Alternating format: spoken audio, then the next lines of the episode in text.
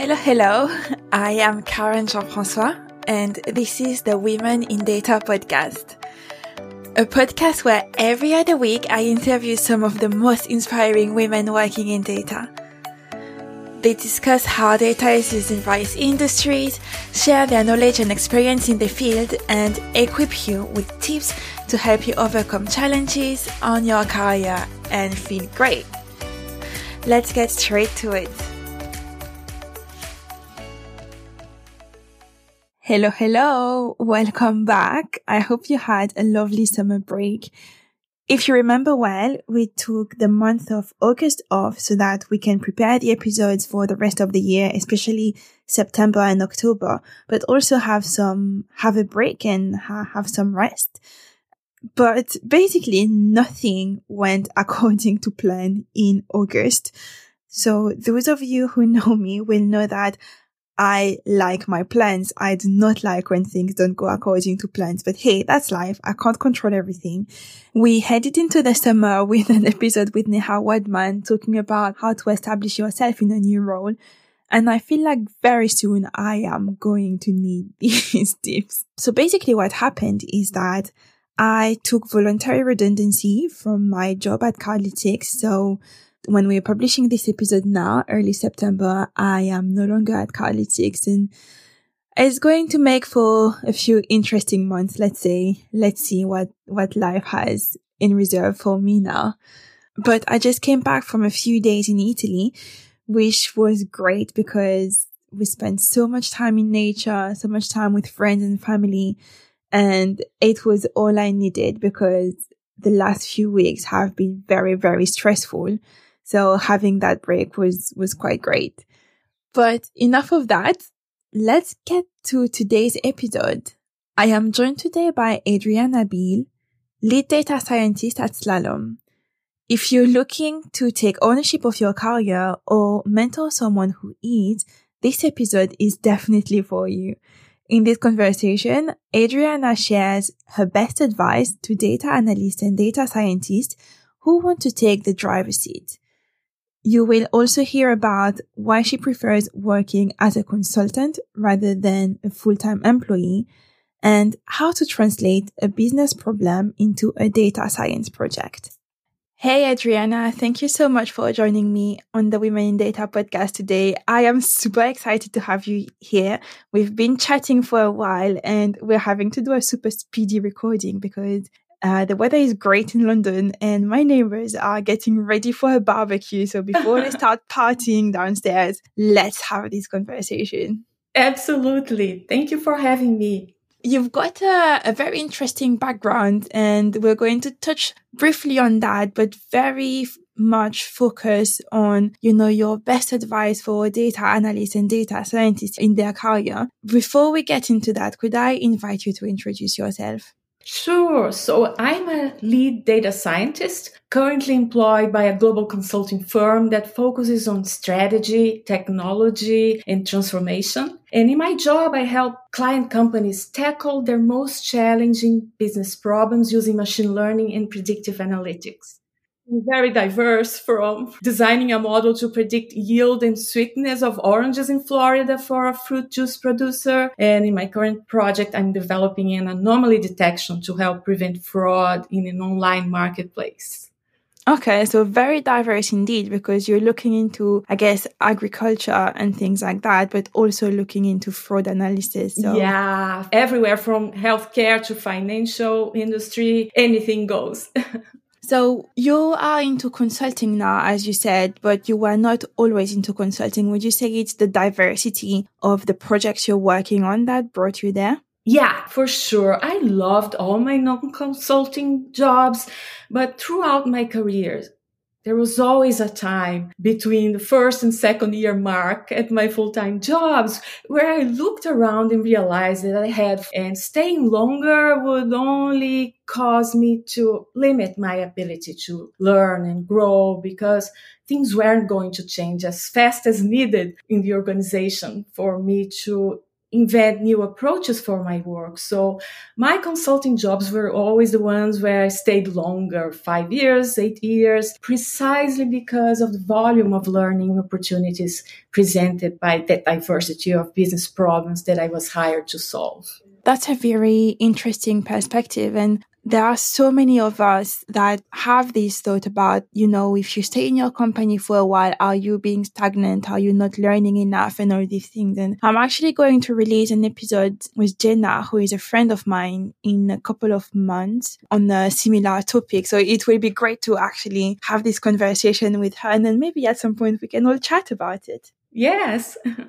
you mentioned the fact that not that you have seen it all in the company that but that things were not moving fast enough for you in the company to help you grow and learn more. So did you feel like when you were not working in consulting, your potential was limited? Here's what I feel is that in a short term, I don't see much difference, right? If you're in a full time job or in consulting, really in both roles you do have that first phase of accelerate learning where you're trying to absorb a huge amount of new information learn about a new business domain and so forth but always i reached a point where i felt like the bulk of my learning was behind me in mm. consulting, most projects you finish in a matter of months. So there's rare the case of a year long project. So to me, the key difference that makes consulting a better fit for my goals is continuous learning. I'm not saying it's impossible to keep learning and growing when you spend, say, a decade or more working for the same company. But many of the data scientists in my network who are thirsty for growth often admit to me that after one or two years in a job, they've reached a point where they're no longer learning as much or growing in the same pace as before. And continuous learning is so important in our careers with the technology moving so fast. It's something that's very important and something I'm actually very passionate about as well. Uh huh. Let's move towards your best tips for data analysts and data scientists in their careers. Something that I find very difficult in our field is that roles are very poorly defined at the moment. So people are still struggling to see, to find out what it means to be a data analyst. What does it mean to be a data scientist? And other roles have been around for, for a while now, there, there is still this, I guess, barriers toward really understanding what our job is and what we're trying to do. But while companies are trying to figure this out and uh, I guess put the right job title on the right job what would you advise a data analyst or a data scientist to do to actually take the driving seat and, and make their career what they want it to be? Companies struggle a lot. And I, I think it's across all jobs that are knowledge based, right? to really design jobs the right way for to optimize productivity and growth. So I think the best advice is to avoid roles that first require excessive specialization, which I think limits our growth. So in data science, that could be, for example, a role in which you're exclusively responsible for a pricing model or for search results optimization all the time, right? There, there's little room there to keep expanding your knowledge to different kinds of business problems. So pay attention to that. A job is too specialized that might not be the best for continuous learning. Sorry, when you say too specialized, it's not necessarily you specialize in an industry. It's really on a daily basis, you're going to be working on the same type of project. Absolutely. That's a good point because you could be in healthcare, but there's so many different problems you could be solving in healthcare, right? You could be working on medical claims processing. Then you could be working on customer success, all sorts providers or, or patients. So that you have breadth of opportunities to learn. But if you're focused only on claims processing, for example, that's too vertical for me in terms of uh, limiting your opportunities for growth. Yeah, that was kind of my first job. I remember, and it actually, I remember when we got together the first time, you were talking about being bored and feeling like it was very repetitive, which is yeah. why you, you decided to change. But my first job was exactly like that. It really put me off modeling. I want to say because I was building the same model over and over and over again, and it was extremely boring. Yeah. And for people who are creative and curious about learning, right? It yeah. definitely becomes more and more limiting. You're just being able to do your eyes uh, your, with eyes closed to your tasks, and that's mm-hmm. not that's a point showing you it's a sign to move on. Yeah. Mm. Yeah. So what's your next advice? Yeah. So the other thing that I feel like if you want to find a well designed job is to also pay attention to the expectations that come to it, right? You, you see many job ads saying, oh, we want someone that will be flexible, right? So where the employer is assuming the hired person is going to wear multiple hats and tackle any task thrown at them. And that to me is a red flag right? If you have, for example, a business analyst who's also in charge of quality assurance testing or project management, or a data scientist that's also supposed to build, uh, not only build predictive models, but also be responsible for the entire data pipeline. That to me means that you're taking a job that will inevitably at some point cause you to have conflicting interests and responsibilities competing for your attention and all that will reduce your productivity and your ability to grow. So I definitely always avoided hybrid jobs of jobs that require you to hire too many hats because no matter how capable you are of doing all those tasks, the context switching alone is such a productivity killer that you're never going to get as good as you could be if your job is much better defined. That's a very difficult one, right? Because I totally hear what you're saying. This is something I, I avoid as well, because it's like, where do I actually focus? And then how do I manage to grow in all these different areas and see what it is that I'm meant to be doing and where I'm meant to add value? But let's imagine someone who is interested into, I don't know, the startup space. So when you're in a startup space, you're going to be required to actually wear many hats. So do you feel like, I don't know if you've worked in startups before, but do you feel like this is, is that dangerous for an analyst or a data scientist when they're trying to, to get their career not under control, but to thrive in their career? Do you, do you feel like this would be, um, an obstacle? Yeah, so here's the thing. I've worked in all kinds of organizations, from organizations that had 400,000 employees to ones where I was the sixth employee yeah. or the 40 employee.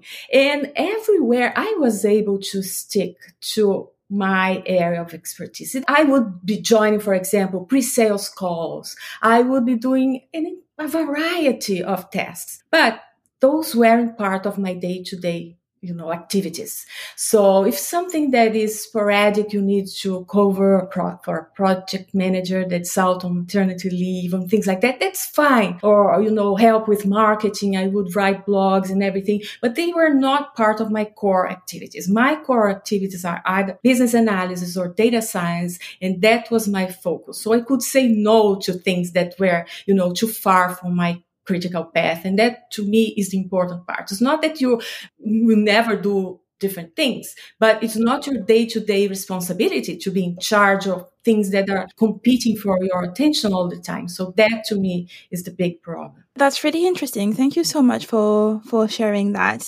Let's go to your next tips. What is it? So the other thing that I feel like it's very important if you are interested in, in growing your career is to avoid non-promotable work. And this is advice that's particularly important for women because research shows that women spend 200 more hours a year in non-promotable work than men. That's a lot.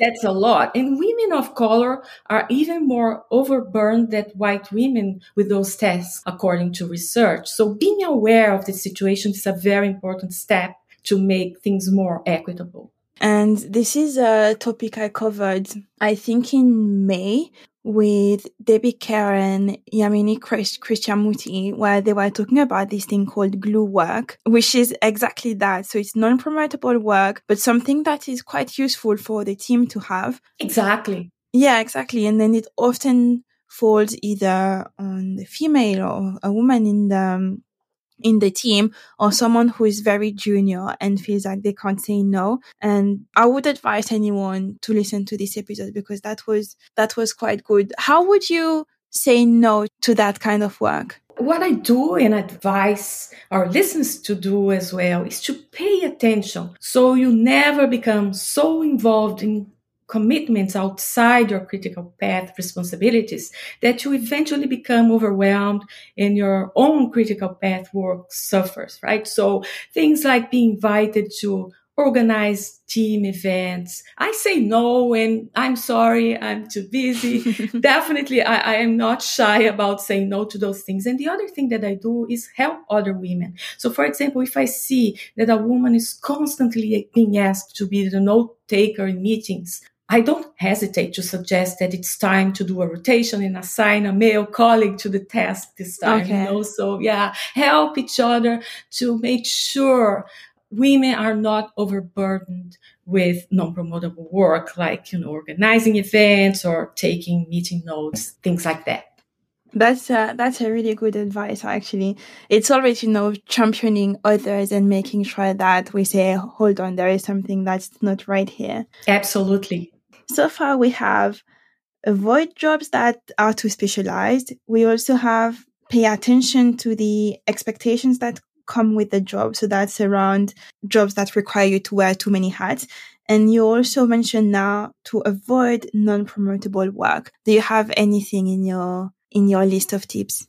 You know, the other thing that really helped me develop my career faster was diversifying my experience. We talked a little bit about it in terms of, you know, going into consulting to help that, but you could do that as part of a full-time job as well. But then what I would do, if, especially if you are in a full-time job in which it's easier to get stuck in doing the same thing all the time, is to pay attention to opportunities to diversify. Like, for example, if you're always working customer facing projects, try to work on an internal project from time to time and vice versa, because this will give you a broader view of how your company operates and uh, the opportunity to work in different kinds of problems. So looking for diverse work for me also helps you to become a T-shaped professional, right? Which is one of the most powerful strategies I think exists. What do you mean by T-shaped professional?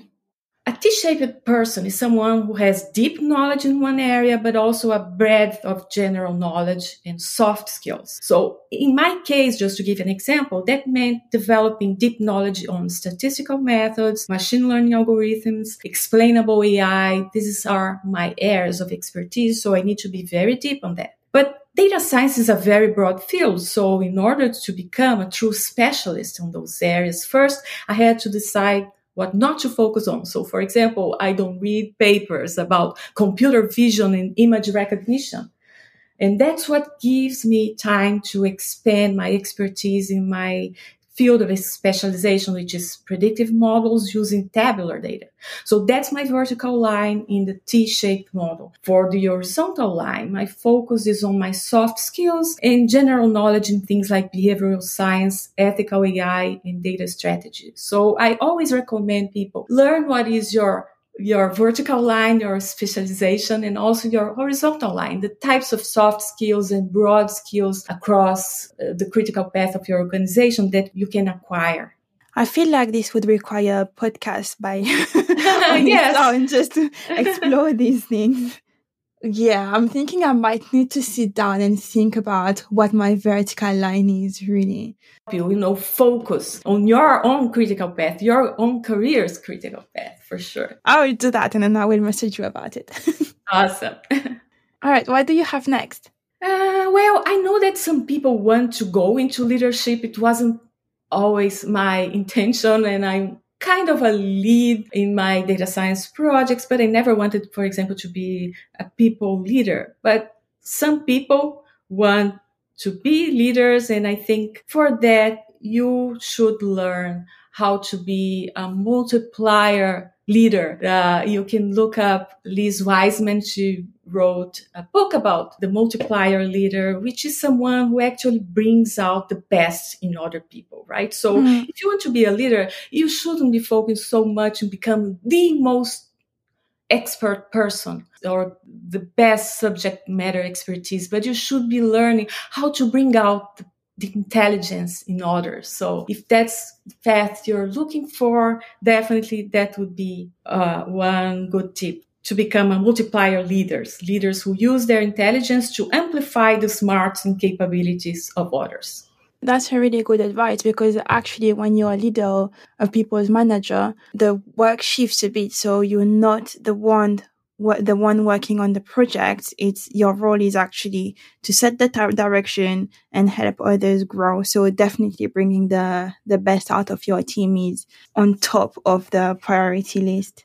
Yeah, and some people think uh, uh, wrongly that yeah, no, I now leading, I need to be the best subject matter yeah. expert, but your role now changed. So keep that in mind if you're going toward leadership roles. Yeah, I was speaking with Sophie Duffy in, I think we had an episode in June that was talking about future proofing your career. And what she did was she was not working in analytics. So she's not an analyst. She comes from a business slash strategy background. And now she's um, managing teams of analysts.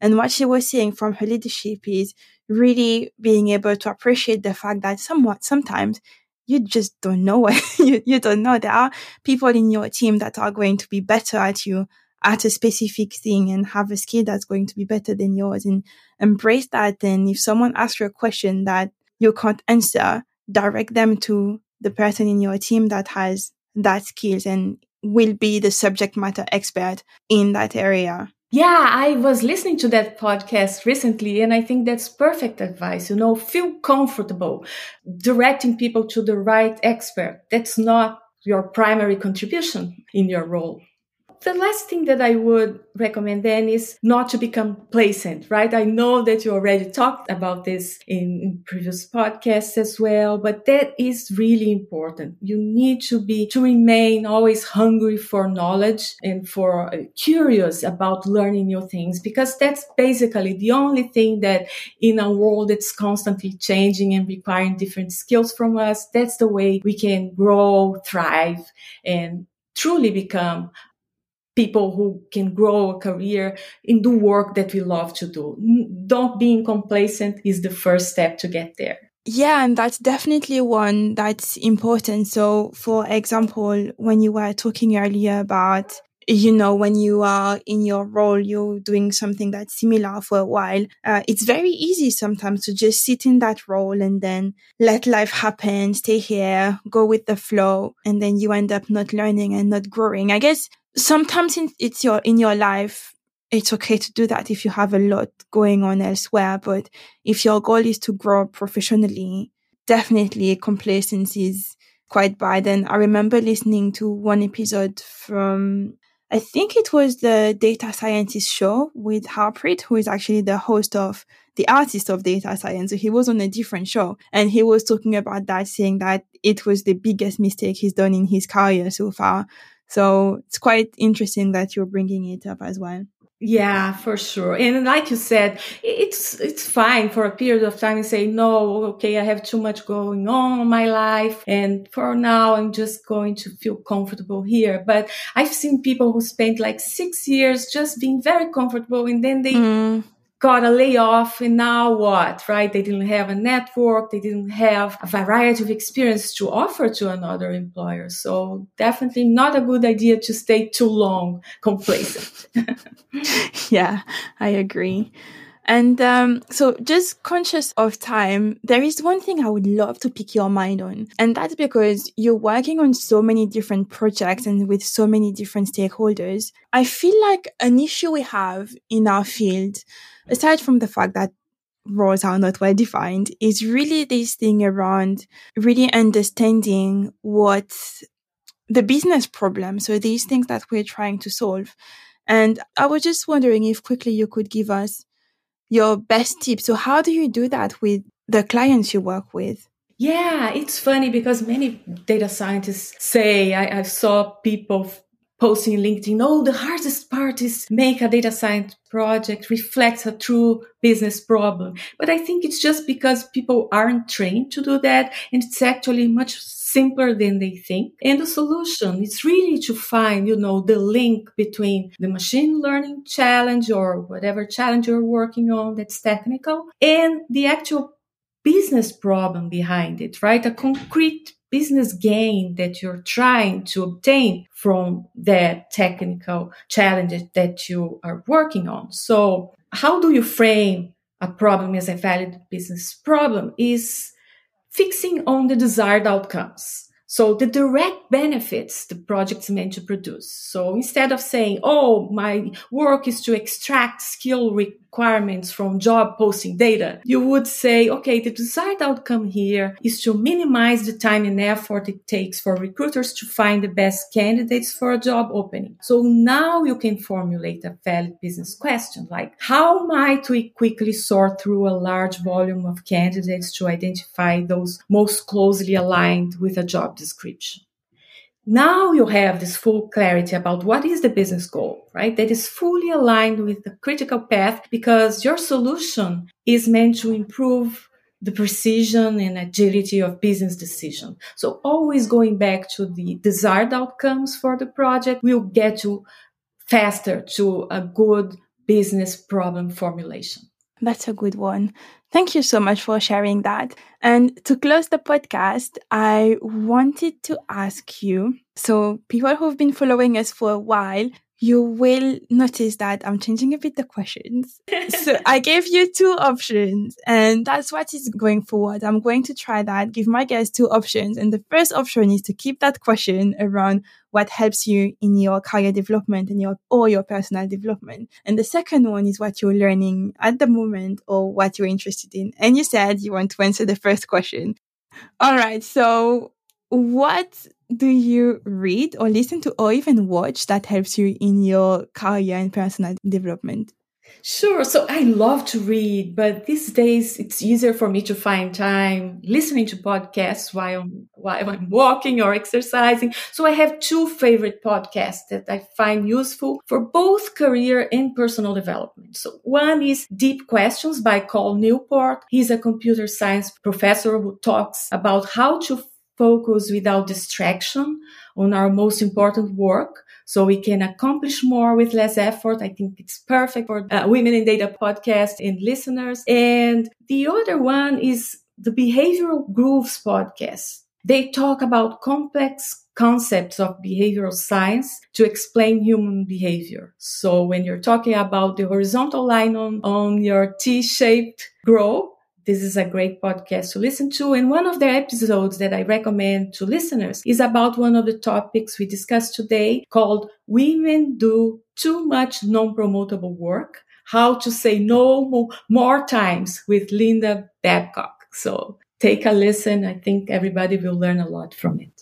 That's uh yeah, and I'm definitely going to head to that. I think the first one, so the one that was deep question, I'm going to go and download an episode right now.